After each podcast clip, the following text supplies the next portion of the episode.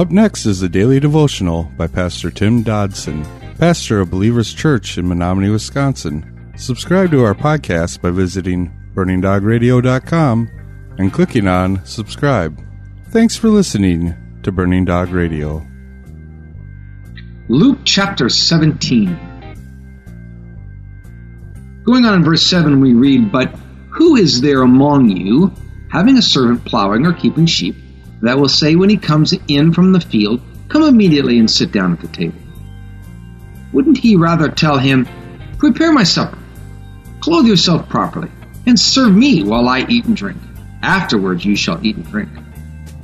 Does he thank that servant, or does he thank that servant because he did the things that were commanded? I think not. Verse 10 Even so, you also, when you have done all these things that are commanded you, say, We are unworthy servants. We have done our duty. Now, coming to a clear understanding of our place in the grand scheme of things is so important. If we forget our place, we're apt to do as many have before us, and that is attempt to use God's power as our own and for our own pursuits. Truth is that all that we are, all that we have, and all that we have done is because we are simply doing our duty as bond slaves of our owner, Jesus Christ. Sadly, we often struggle our whole lives to muster up some service to God but it is in truth much greater than even that.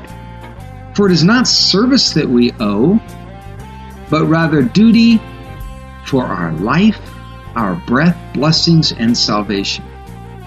It's duty. Our constant exercise, or excuse me, our constant excuses and attempts to exempt ourselves from this is, well, nothing short of wickedness. It is a shame upon those that claim his redemption and further call him Lord. Scripture is overtly clear that we are to serve Him and to serve each other and obey all that He asks of us. We are to work until all the work is done, not for our gain or position, but for His gain and His position. We, as bond slaves, and that is the correct rendering of the word servant here, bond slaves, are to start earlier and work later than all the rest. This is not optional. Again, it is our duty.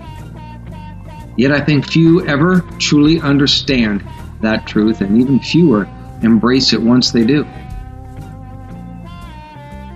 Verse 11 we read, As he was on his way to Jerusalem, he was passing along the borders of Samaria and Galilee.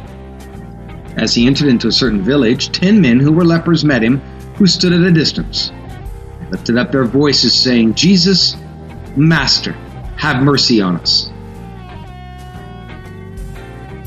Now it seems with almost perfect timing, Jesus steps up to give us a multimedia presentation.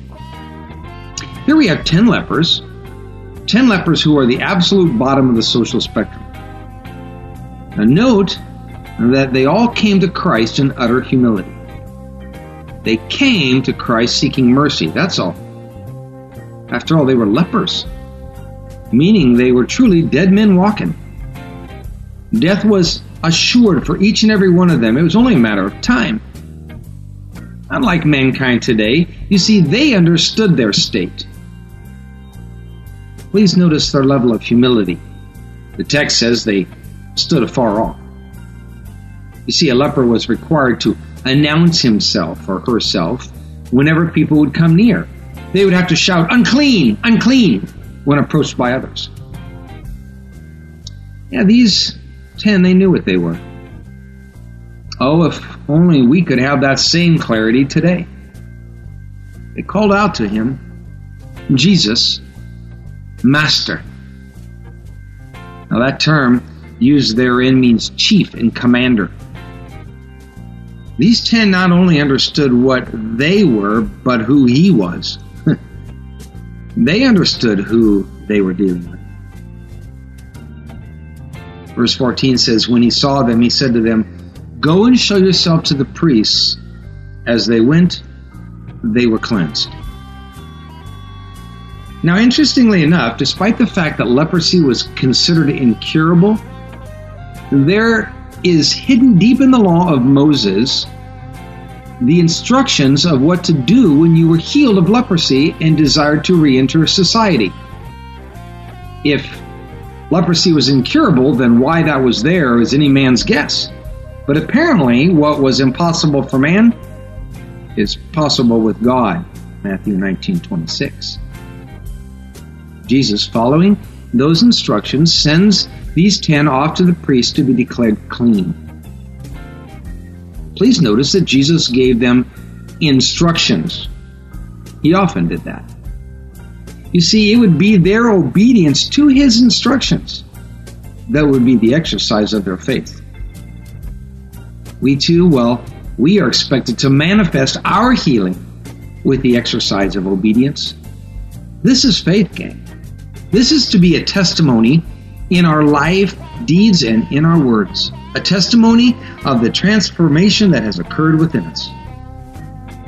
Faith, you see, is moving in belief of what he has said is fact, even though we may not be able to, and frankly, often cannot immediately see it. The text says, And so it was that as they went, they were cleansed. Verse 15 says, One of them, when he saw that he was healed, turned back, glorifying God with a loud voice. He fell on his face at Jesus' feet, giving him thanks, and he was a Samaritan. And Jesus answered, Weren't the ten cleansed? But where are the nine? Were there none found who returned to give glory to God except this foreigner? Then he said to him, Get up and go your way. Your faith has healed you. Sadly, out of these ten, only one recognized not only the magnitude of Christ's healing, but who and what was the healer. This one man came back to Jesus and glorified him before all. He fell to his feet in thanks. And please note also that this man was a Samaritan. That meant he not only had the stigma of leprosy, but he, he was effectively a social throwaway even before he acquired that disease.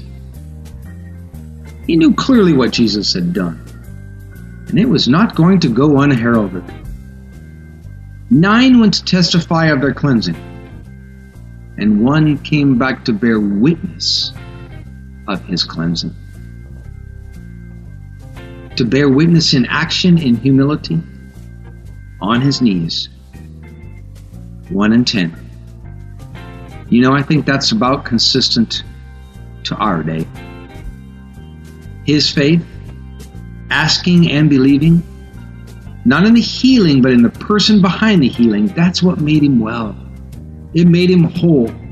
It made him a child of God. In all his humility, this man knew his blessed duty. That was our daily devotions by Pastor Tim Dodson. For more information about Tim Dodson and Believers Church, visit jfbelievers.com.